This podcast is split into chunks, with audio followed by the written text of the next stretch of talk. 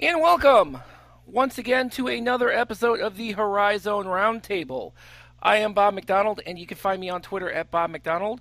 And joining me, of course, is my co-host, Matt Dudek. Hey there, everybody. And Matt, you can find on Twitter at GrizzTalkOU, and you can follow the show on Twitter at HorizonRT, as well as on Facebook at Horizon Roundtable. I don't know how many friends we have. Matt, you have any idea how many people like us? I have no idea. Not very many. I don't think something's set up right on that. I need to fix it. Something's weird with the followers on there. I don't know, but it's there. Definitely. He's calling the platform weird, not the actual followers. So I don't know. Anyway, cool. But there we are. But Matt, we actually, the season has started, and there's just one more game. There's actually just games have been played, but there's just one team that has not yet started. And we're actually recording this during the week, but we'll post this on right at the day that they're going to be playing, and that's Detroit Mercy. And I'm really excited to have the voice of Detroit Mercy, Dan Hasty, on. What's up, guys? Bob, Matt, good to talk to you. Yes, thank you for joining us. We really we've been small story. Small aside, Dan spends the summer calling minor league baseball, and we've been hit or miss for about 3 months now. Yeah, that might be putting it lightly. This is kind of one of those at long last we finally got to do it type of things. This is good. Yes, absolutely, because I know we've been talking a lot on the podcast. We've talked a lot about the whole situation, what's going on with Detroit Mercy and everything. So we got the man on now. So. It's great to have you on. It's good to be here. No, thanks, guys. It's kind of a mystery as to what this team is going to be when it comes to Detroit Mercy. So we'll try. There's a lot to unpack here. Absolutely. But I believe Matt had a question first. Wanted to have the first question. Let her rip, Matt. So, Dan, as a fellow Michigander, obviously, we follow a lot of the same teams. I've followed your career for a while, so this is a really important question for me. What are the Tigers going to do next year? Because this is looking worse and worse.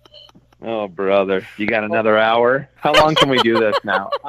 Maybe that's a different podcast. That might be my bad, man. I believe I have won one of those podcasts. You know what? There's a lot that needs to be done there. And, from a creative aspect, I think it's important for those guys to figure things out from that perspective. They're kind of behind the eight ball in a couple of very critical ways. Now, they do have a couple of high-end performers, but they need a little bit more help behind these 3 or 4 big prospects that they have. And like you said, that might be a whole nother show, but they just need a little bit more of a supporting cast to support a couple of headliners. So, that's hard to find. Isn't that kind of what's going on at Detroit Mercy? You know who the star is, but then you got to figure out what the supporting cast is. Isn't there kind of a lineage there, a little line between them? Ah, I see what you've done now. Yes. It's funny. What is it about Detroit-based teams that have, superstars, but then, nobody behind them? You know what I mean? It feels like every Detroit team has, like a star or two, and then just nothing for the rest of the roster. So we don't know what Detroit Mercy is in terms of their supporting cast. Isn't that how the Pistons won a NBA championship with just some guys? I mean, it works sometimes, I guess. Well, even that Pistons team you're talking about, they didn't have one bona fide star, at least in the sense that they stood above the other stars. That's right. They had some guys. like right now, the Pistons have Blake Griffin. Yes. And that's about it. He's just not on the floor. And Andre Drummond is whatever you think of him. I don't think he's a superstar by any stretch, but you look and you see, with Detroit Mercy, you see Antoine Davis, and you know that this is the guy that not only is taking the ball up the court, but is also, looking for his shot. And it's too bad because it would have been nice for Detroit Mercy to add a point guard or a really solid ball handler. And I don't know if they found that.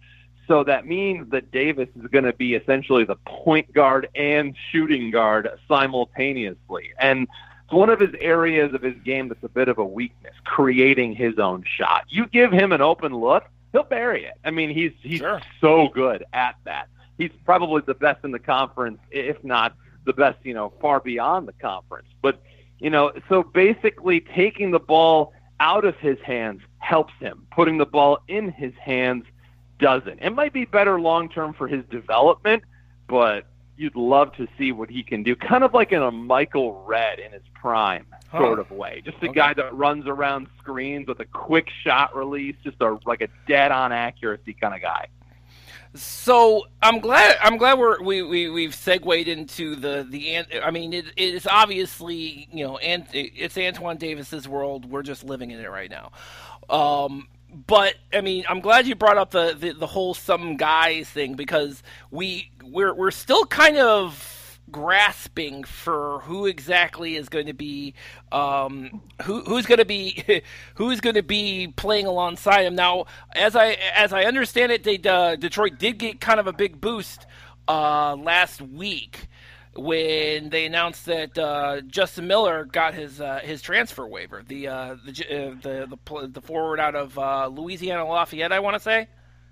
Right. Yeah, and you know what? I guess if you look at it from this way, there might be a little bit of an advantage this year in terms of spacing. So last year, their next best option was Josh McFauly, you know, another backcourt guy, you know. So basically, you know, they were just playing, you know, kind of hot potato in the backcourt. Mm-hmm. But now Antoine Davis has somebody he can throw the ball to down low, and if Miller can draw on a double team or so, then all of a sudden, if you have good ball movement, you can find an open Davis. So I'm sure they'll really feed off of that. They didn't have that last year. They didn't have – no, they had Gerald Blackshear, who was not even cracking 5 points a game. And for a big guy, 6'9", 6'10", he wasn't rebounding the basketball. This guy isn't as tall as Blackshear was, but he rebounds more. And sure. I think he scored 9 and 7 last year at Louisiana Lafayette. So the numbers support that he could actually be considered more of a threat. Got a chance to watch him in the scrimmage against Central Michigan. It's kind of a closed-door scrimmage. And he was great. 23 minutes, 18 points, 13 rebounds. I mean, really, really, really strong in limited work. So I'm sure they're going to lean on him quite a bit. Huh. Interesting. And I guess that's, I mean, beyond Justin Miller, I mean, I guess I should ask. I mean, who else do we got now? Who else is with the Titans? Obviously, we all know that, you know, Dwayne. We all know that Derrick Rose's nephew and Brad Calipari are here. But, you know, who else do we got? Who else do we does Mike? What? Who else does Mike Davis have sitting there waiting in the wings? Doesn't it feel like the price is right? Come on down. So I would say at this point, once you get beyond Justin Miller, I think you really are. I mean, B.J. Maxwell is another guard, and we're talking about the lack of a ball handler. Uh-huh. If there's Uh-oh. We didn't lose him, did we? I lost. I don't hear him. You got me, guys? You got yes. Me? Yes. Okay, wow. Little technical difficulties, folks. Nothing to be worried about. That's right. That's what you get for living out in the boonies. So you were asking about, so who else? Yeah, so you were starting on BJ Mac. Maybe BJ Mac. Maybe that's the secret code word, BJ Maxwell, that calls you. You know, makes your phone go out. I don't know. Yeah, B.J. Maxwell, the guy the government doesn't want you to know about. No, but you know that we have you know that's going to stick with the Horizon League fans now, right? That's right. He's the best kept secret. Don't talk about it. No, but he's actually hurt right now, so he's got a hand injury. Don't know if we're going to see him right out of the chute. But once they do get him healthy, then we're talking about a potential, you know, backcourt, you know, guy who can bring the ball up, a ball handler, and that can help make Antoine Davis a little more effective. Beyond that, I think it really just becomes who can take a step forward, particularly as a sophomore, because they have this group of sophomores that were under Mike Davis last year, his first recruiting class, when he had an entirely new roster. And by the way, since he got there, 100% roster turnover since that time. But Willy Isiani, he averaged almost 8 a game. He's a 6'8" guy who shoots threes. So he's a guy that stretches the floor. So he'll be your stretch four. Chris Brandon, he had some pretty good games. He's, you know what? And we just kind of mentioned Andre Drummond. He's kind of an Andre Drummond-esque kind of player in the sense where he just has to stay locked in, and he can check in and he can check out. So there's something to kind of keep an eye on with Chris Brandon. But other than that, Boca Jewell, Marquise Moore, a couple of guys with size. I really like Marquise Moore's game. He's just a little bit of everything. I mean, he can stuff a stat sheet. You know, give him a year or so, maybe even this year, we'll see some more flashes of that. But it's going to be about those guys, especially those sophomores. Can they, after a year under Mike Davis, take that next step forward? Because that's what Mike Davis demands, and he expects a lot. And I think his kids know that. That's why they stick around. Yeah, well, you mentioned a lot. Obviously, the lot part is definitely for him. At the very least, the schedule. I mean, you start the Detroit Mercy starts out like gangbusters because you start out with, you know, a 1-2 ACC punch in North Carolina, and then a week later at Clemson. I mean that's gotta. I mean, and then 2 days later they're going all the way to Wyoming. What? Yeah, I love to see the frequent flyer miles on that. Yeah, no kidding. Who's getting those Marriott points? That's what I want to know. But, you know, you look at NC State. You got to call dibs. I'm curious, right? I'm not sure what NC State really is yet. I mean, they've got some talent. Markel Johnson's there, and we'll get a look at him coming up, if you're listening to this on Sunday, a little bit later on this afternoon. But yes. Markel Johnson leads that team. They just lost to Georgia Tech in their season opener, so they're going to be – they're hungry for their first win, but then it's off to Clemson and like you said, Wyoming. But you know, that was one of the things we knew about MD Mike Davis when he got to Detroit Mercy. He was going to schedule some of the biggest and most well-known teams that Detroit Mercy could possibly find. Sure, and, you know, when you're looking around and you see, you know, different teams in the Horizon League playing, you know, what is it, University of Phoenix. Yes. I mean, you know, you feel pretty good when you get a chance to play against NC State, even if you know you're going to come into that game at a pretty significant disadvantage. But Gonzaga comes up, there's Notre Dame on the schedule. Mm-hmm. So, you know, hopefully next year with Brad Calipari around, I wouldn't be shocked at all if we saw Kentucky on the schedule for next season. Interesting. So, you know, it's just one of the ways that Mike Davis has noticed that he's able to prepare his team, and it makes for a lot of fun. Yeah. You know, it's funny because as an Oakland fan, when Oakland first joined the Horizon, you know, before your time at Mercy, Dan, we caught a lot of flack. Or Campy got, actually, that's not even a week. Campy got a lot of flack for his scheduling. It was very similar. But now pretty much the whole Horizon, especially with Mike Davis there, is doing that. And it's just gone from, they're dropping the RPI and they're going to get crushed by all these teams to, hey, this makes sense and prepares you. Makes your team better. And, that you know, there's nothing wrong with that. And that's I actually like seeing the schedule that way. I wish. Well, you know what's funny is that after last year, and Mike Davis could only do so much with last year's schedule. He had showed up basically inheriting what the previous regime had put in place.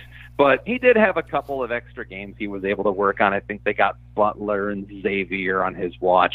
But once they got through the non-conference schedule, a schedule that they really struggled in, as we kind of expected, they really did well out of the gate in conference play. I mean, they beat Wright State. They gave Northern Kentucky a run for their money.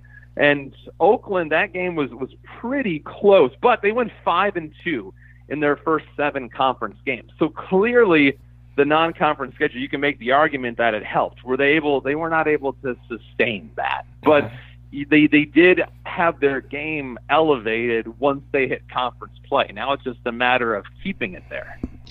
Do you think that there's an effect on the home crowd when, you know, the team's gone for that long and you don't really get a chance to know them until conference play starts? Do you think that affects the home crowd, gets the, you know, especially, you know, your students, your younger students involved, or that you lose that? Does that have an effect in your opinion? You know what? I guess that is kind of up in the air still. I just don't know how much that's a priority. You know, I think when it comes to, you know, Detroit Mercy basketball fans, they certainly have enough reason to come out. They know, you know, who's going to be taking the majority of the shots. And, you know, you look at all these different projections and different ratings, and we're talking about a kid in Antoine who's, you know, a top 50 player in the country. Mm-hmm. And probably, and I don't think it's a stretch to say, he's easily the best NBA draft prospect in the entire conference, depending on whether or not he leaves. But, sure. You know, so there's a huge draw there. No, I don't think the fact that they're away, if anything, I think it puts them on television. I think it puts them in the consciousness a little bit more if they're playing a team like Clemson, or if they're playing a team like Gonzaga, rather, you know, than if they're playing, you know, no offense, but like U of M Dearborn. Like, I think it's just a different ball game, and at least now we're like worthy of being on the ESPN scroll every single night. Do we have U of M Dearborn fans listening to the show? I mean, you know, thanks for listening if you are. I mean, but. I'm sure there are nothing but good things for your club team in the future.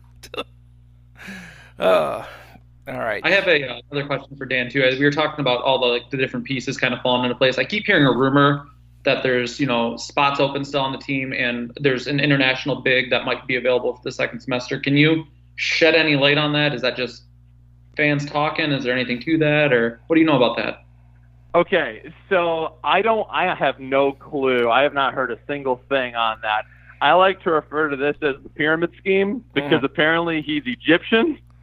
And so I have no idea who this person is, but from everybody that I've read, you know, and I read message boards and things like that, and I see that Mike Davis has talked on different occasions about this mystery Egyptian big man that he's working on having by next month.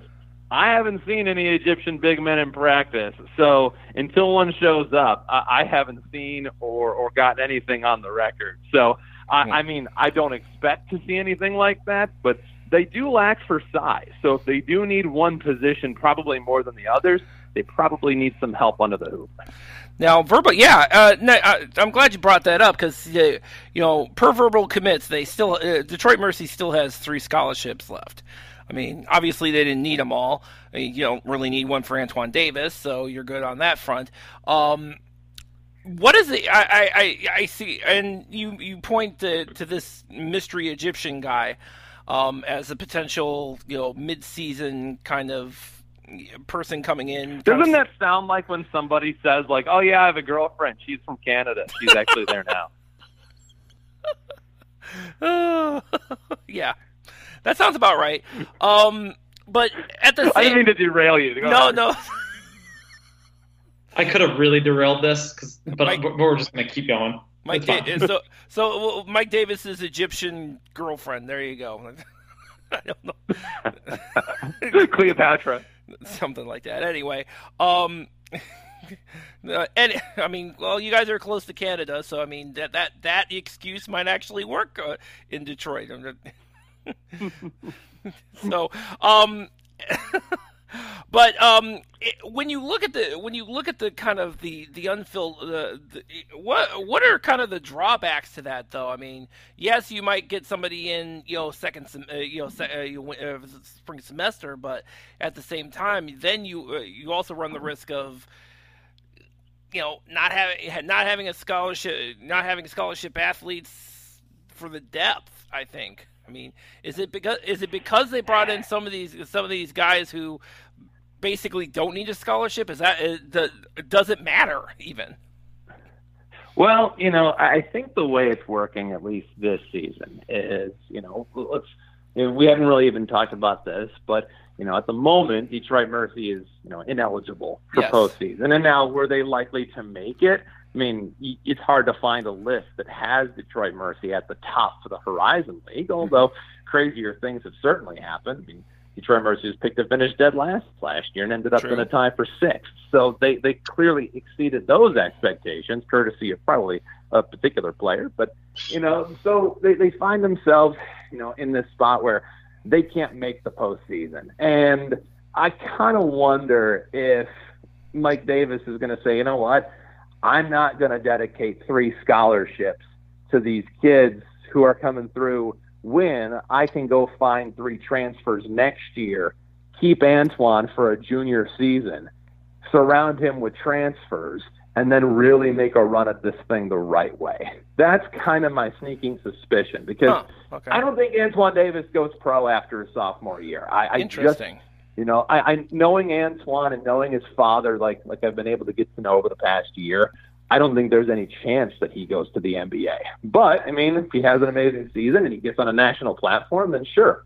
But, that's very possible. But you're going to have to continue to have those great games on those bigger stages, and it really hurts if you're not in the NCAA tournament. And right now, they're considered ineligible for that. So I don't see a scenario where he's not back for a third season. So I think keeping those scholarships open potentially gives Mike Davis the flexibility to surround him with more talent.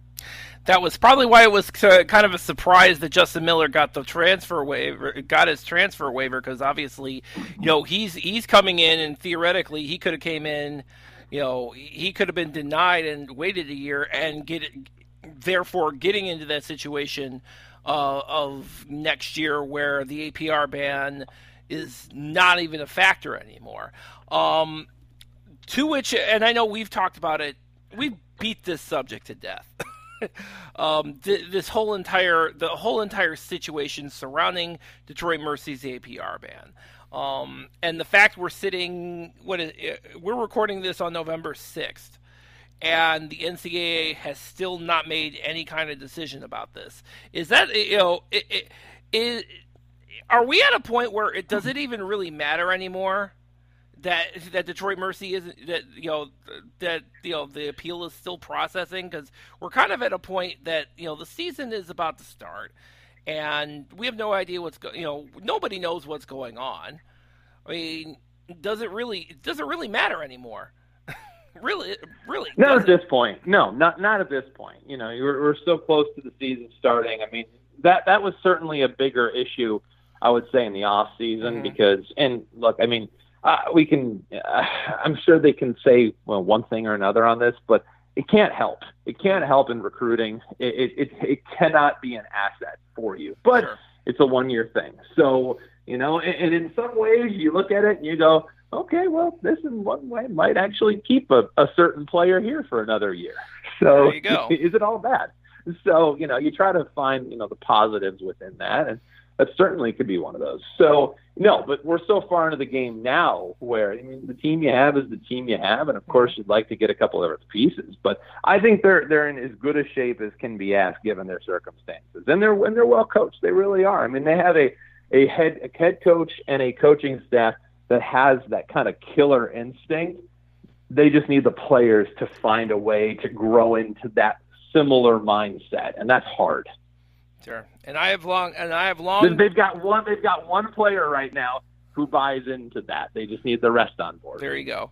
Yeah. Well, as I've long said, you discount Mike Davis at your peril. Because no kidding. Well, we're talking about a guy who who had the unenviable task of having to take over for Bobby Knight at Indiana. I mean, his whole thing is turning programs around. He, after Indiana, he went to UAB, and then, obviously his run at Texas Southern was nothing short of phenomenal.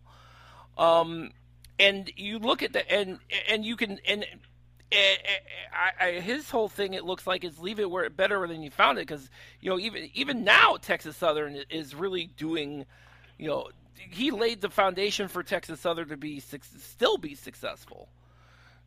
Yeah, you know what? And we talked about the Tigers at the very beginning of this. You know who Mike Davis kind of reminds me of in terms of like how he would equate to baseball? For you fans out there, I would say Buck Showalter is a name to keep in mind. I think Buck Showalter has always been a guy that's come into a place, and well, he hasn't necessarily won big there, and that's the difference, because Mike Davis has won something significant both in Indiana and when he was at Texas Southern, but he's always left programs, and in Buck Showalter's case, he's left teams better than when he found them, and that's one thing that Davis does have that track record for, and you know, whatever happens down the road, you know, there's going to be a lot of good teams on this schedule. And sure, you know, with Antoine Davis having gone through the program, I mean, there's a lot of things that will give this group momentum. And that's kind of one of those ripple effects throughout the whole university, especially since this is one of the first times that they've been really excited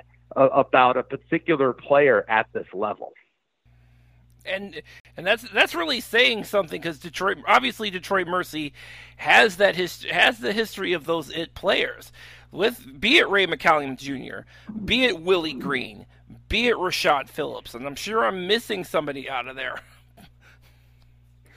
I'm not. You can go farther back too. I mean, you can go back, you know, 50, 60 years. You talked about all that history. I mean, there's so many banners hanging up in that place. I mean, Terry Durod or Kiersten. I mean, there's just so many different guys, Terry Tyler. I mean, they've always had these stars, but you mentioned Rashad Phillips, and really, since Rashad left, they really haven't had a player at that level until now. Like, you know, Ray McCallum, he was a great player. But now I think it's pretty clear that Davis is one of the biggest things they've had going in a couple of decades. And it's funny, and I know that, you know, we've had Rashad on the show. We've had Rashad on the show before. Unfortunately, again, missed him all summer. We were hoping to get him on the show too, because he just had one thing he did do, as I know, you know, because I'm subscribed to, you know, Rashad Phillips's YouTube channel, he actually had a one-on-one with Antoine Davis that they have up there. You know, there's something I really like, and we haven't got a chance to really talk about his game per se, but when it comes to Antoine, one of the things that people really don't talk about a whole lot is the fact that this kid's got a little bit of an attitude. And there's a little bit of a nasty streak in his game. And that's one thing we talked about, having that killer instinct. He just has it. And they probably don't want me telling you this, but I'll tell you this anyway. But there was a moment in the scrimmage last week against Central Michigan where they thought Central Michigan was complaining about too many foul calls. And Davis stepped back and right in the face of a defender hit a three. And as he turned to hustle back on defense, he started to rub his eyes like, boo-hoo, boo-hoo. It was great. It was so good. And I'm just like, I love this kid. You know, I'm on record as, you know, as an Oakland fan, I love to hate on Detroit Mercy until a week ago, when I now hate Cleveland State more, but that's a different discussion. But I got to say, Antoine Davis is a player I can't wait until he graduates so I can root for him. I really like everything about his game. I like his demeanor, even his online presence. I like the kid a lot. I can't root for him yet, but I can't wait until I can, because I think he's going to be great, and I like that stuff. He's got that little bit of a streak. Yeah. Even last year when, you know, Dad Mike Davis was complaining about, you know, what he thought was a lot of grabs and stuff on Antoine. Antoine's pretty quiet. He just was trying to get his shot. Like, you don't see him complaining a whole lot on the floor, which I appreciate. And like I said, I'm excited to see where he goes in a year or two, whenever he does go. I'll become an Antoine fan then. And, you know, and we talked about Michael Redd, but, you know, there's no shame in having a career a la Jordan Crawford. Sure. You know, a guy who stays in the league for a long time, maybe not necessarily a starter, but a guy that just comes off the bench and can bury threes for you. And we know that Antoine Davis can do that in bunches. There's a place in the league for him. I don't think there's any doubt about that. It's just going to be a question of, you know, the thing about Antoine is he just has to put on some weight. He's so rail thin skinny. And last year it was pretty clear that while outstanding and very talented, he was not physically built to handle the beating of a full season. And, you know, when you looked at his high school numbers, he didn't go to high school, he was homeschooled, so he played in a couple different circuit leagues, but he didn't play a lot. So the grind of the season really kind of took him down. So now this year, it's going to be finding a way to finish out the season strong. Well, that was something that I brought up last year when you know, obviously when we were in the resurgence of Antoine Davis, we did see kind of, and I brought it up a couple of times that, you know, he came out shot out of a cannon, and I always thought my concern, of course, was always that, wow, he's, you know, how can he endure, you know, how is he going to you know, he's great now. How is he going to do, you know, near the end of the season? I did notice that, you know, he did have some, you know, some down games, but by and large, he was pretty consistent throughout the conference season. It also probably helped he had a second scoring option in Josh McFauly too.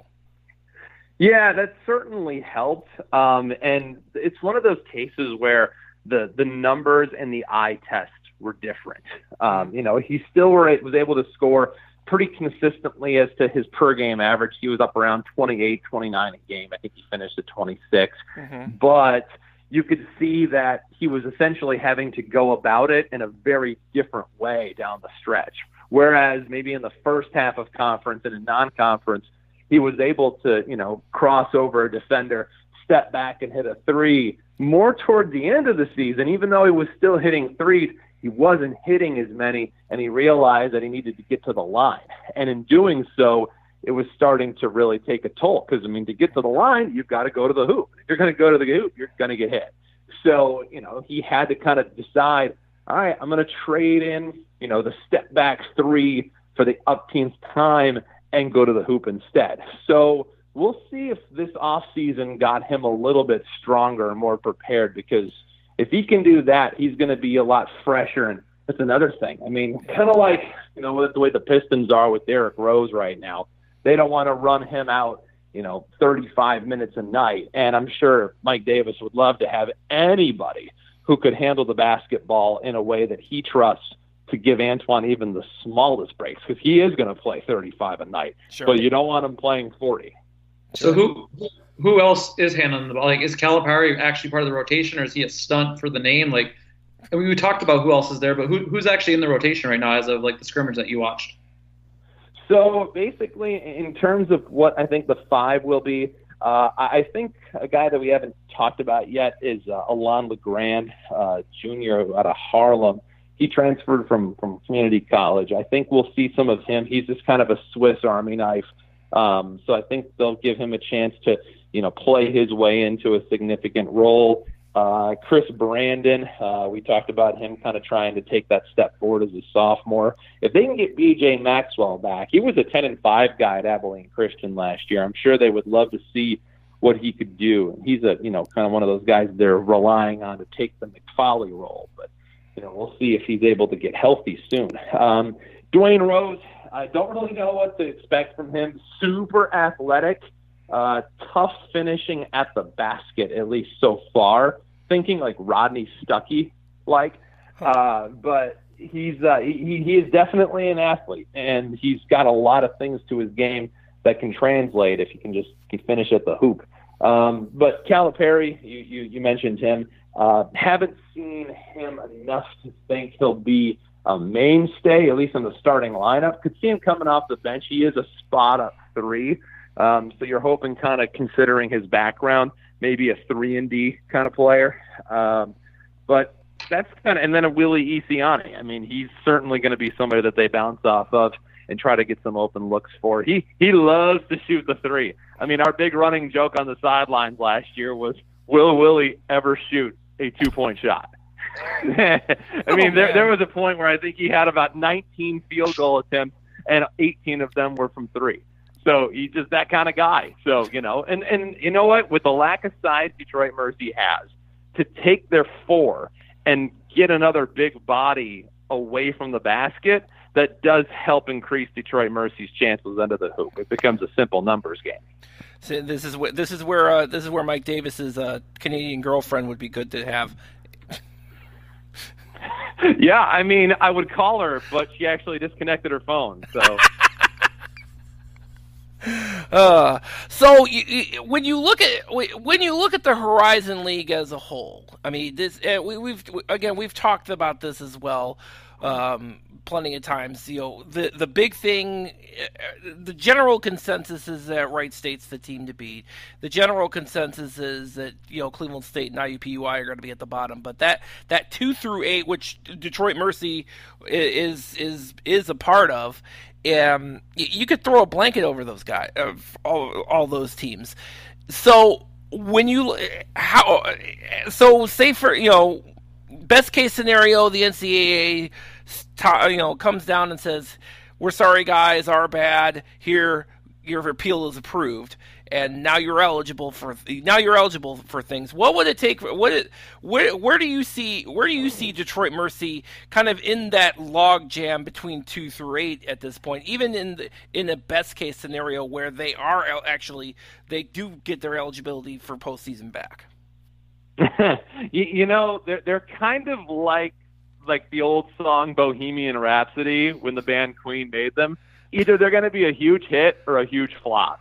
Like, there's really not a whole lot in between for this squad. You know, I saw them picked as low as 9. I mean, they were picked 10th last year, and they were able to go out and exceed those numbers. But, you know, I think they could just as easily, especially since what you just talked about. There's no clear-cut second team behind Wright State. You can maybe make a case for Northern Kentucky, but they're in a coaching transition. Those are always a little bit tough.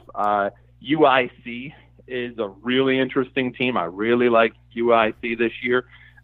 Green Bay, I guess we'll wait and see what that squad looks like, but I liked what they had on the court last year. Green Bay, they're just good. I mean, last year Sandy Cohen was, you know, outstanding. Obviously, they lost him, but I think, you know, you could just as easily see Detroit finishing somewhere around 3, maybe 2 or 3, as you could around 8 or 9.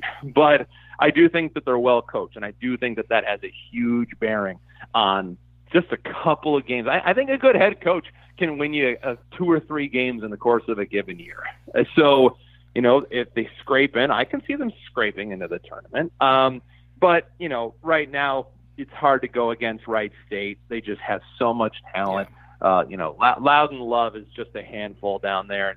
You know, although Detroit was able to contain him pretty well, the rest of the Horizon League did not, and I'd expect to have him come back and have a pretty big year. I assume at the end of the day, it's going to be a 2-horse race between Loudon Love and Antoine Davis for the Player of the Year.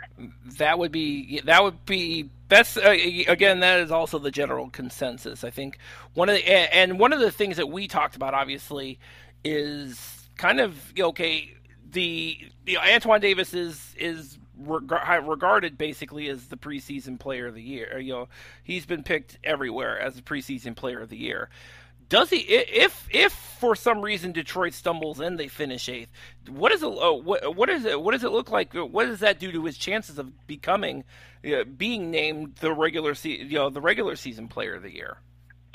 Yeah, you know what? To have success down the stretch and in the tournament does carry some weight. I know that it's, you know, you're trying to go off of the regular season, but I mean, last year, look at Drew McDonald. I mean, you know, it was Northern Kentucky that got out of the conference tournament by getting in there. All of a sudden, you know, you see what they were able to accomplish, and so I do see the validity to what you're saying. I mean, you can't miss the tournament and be considered a super valuable player to your team. So they're going to have to get some help for him. And he's going to have to help himself. So, you know, he had a big off season this past year. So we'll see, you know, if he put the time in. He's still going to roll out of bed and score 20.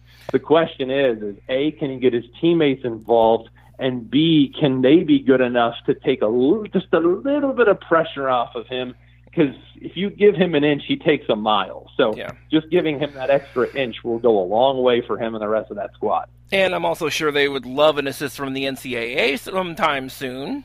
Would be nice.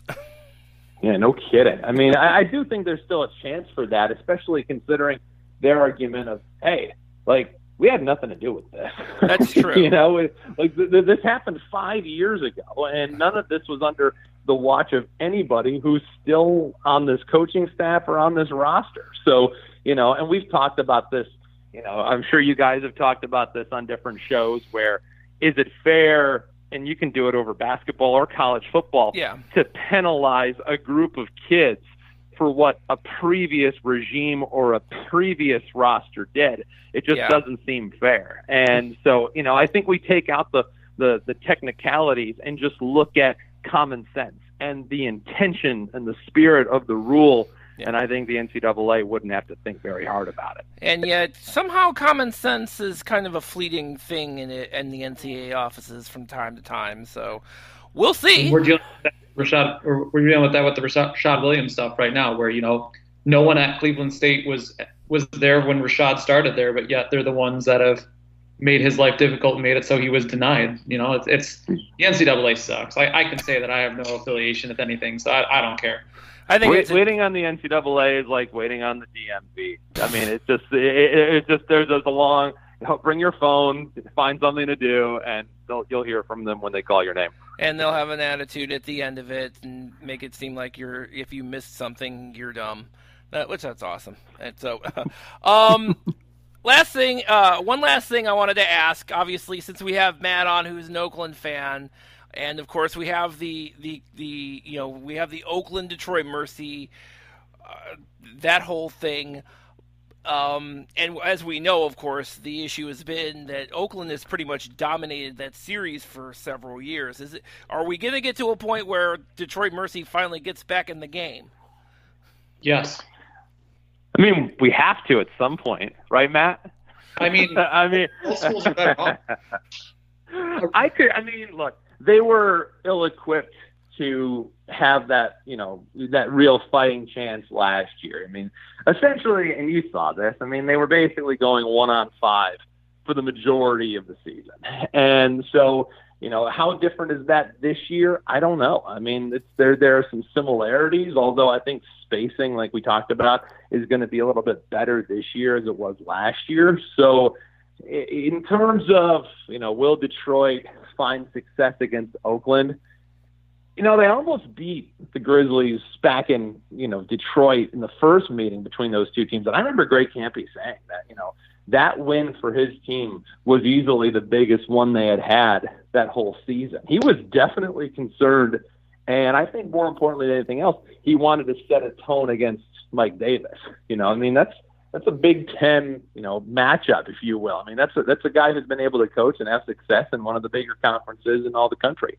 So I do think in time we're going to see that, but is it this year? I mean, look at Oakland right now. I mean, that roster is very, very green. I mean, there's a lot of new faces, and we see that year in and year out. And if anybody can find a Braden Norris, it's probably Greg Campy. So we'll see who he's able to pull out of his hat. They still have a lot of height. They've got a lot of good bigs with Hill Mays. They've got, obviously, with Brad Brechting, I've really become a fan of his game.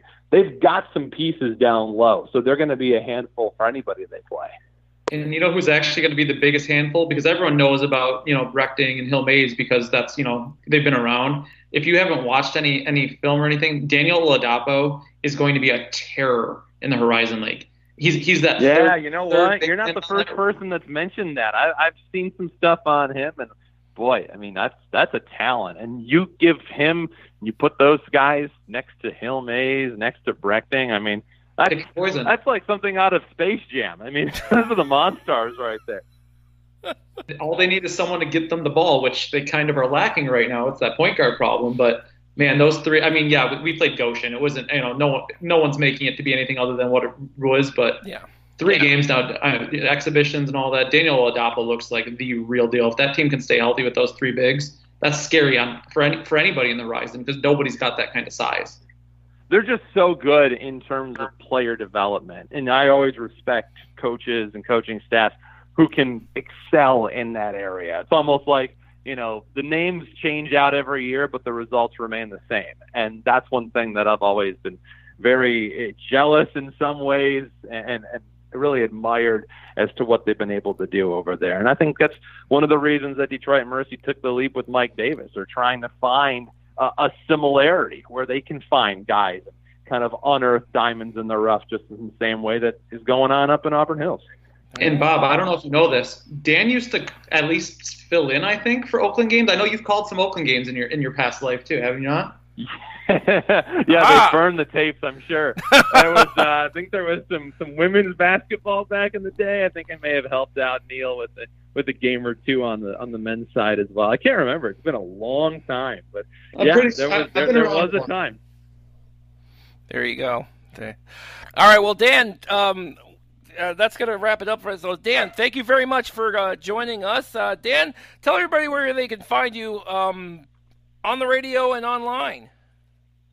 Yeah, well, basically the flagship station is 910 Superstation. So you can obviously, in the easier way in 2019 is just to go on your phone and go online and find it. So I would go to Detroit Mercy on their website, so DetroitTitans.com. But another easy way, 9, 10 a.m. Superstation. You click the button and it sends it right to our broadcast. You can also listen to it through the website. So, and I will say this, if you want to listen, if you listen to any part of the broadcast, do yourself a favor and listen to the conversation with Mike Davis after every game, because it is amazing.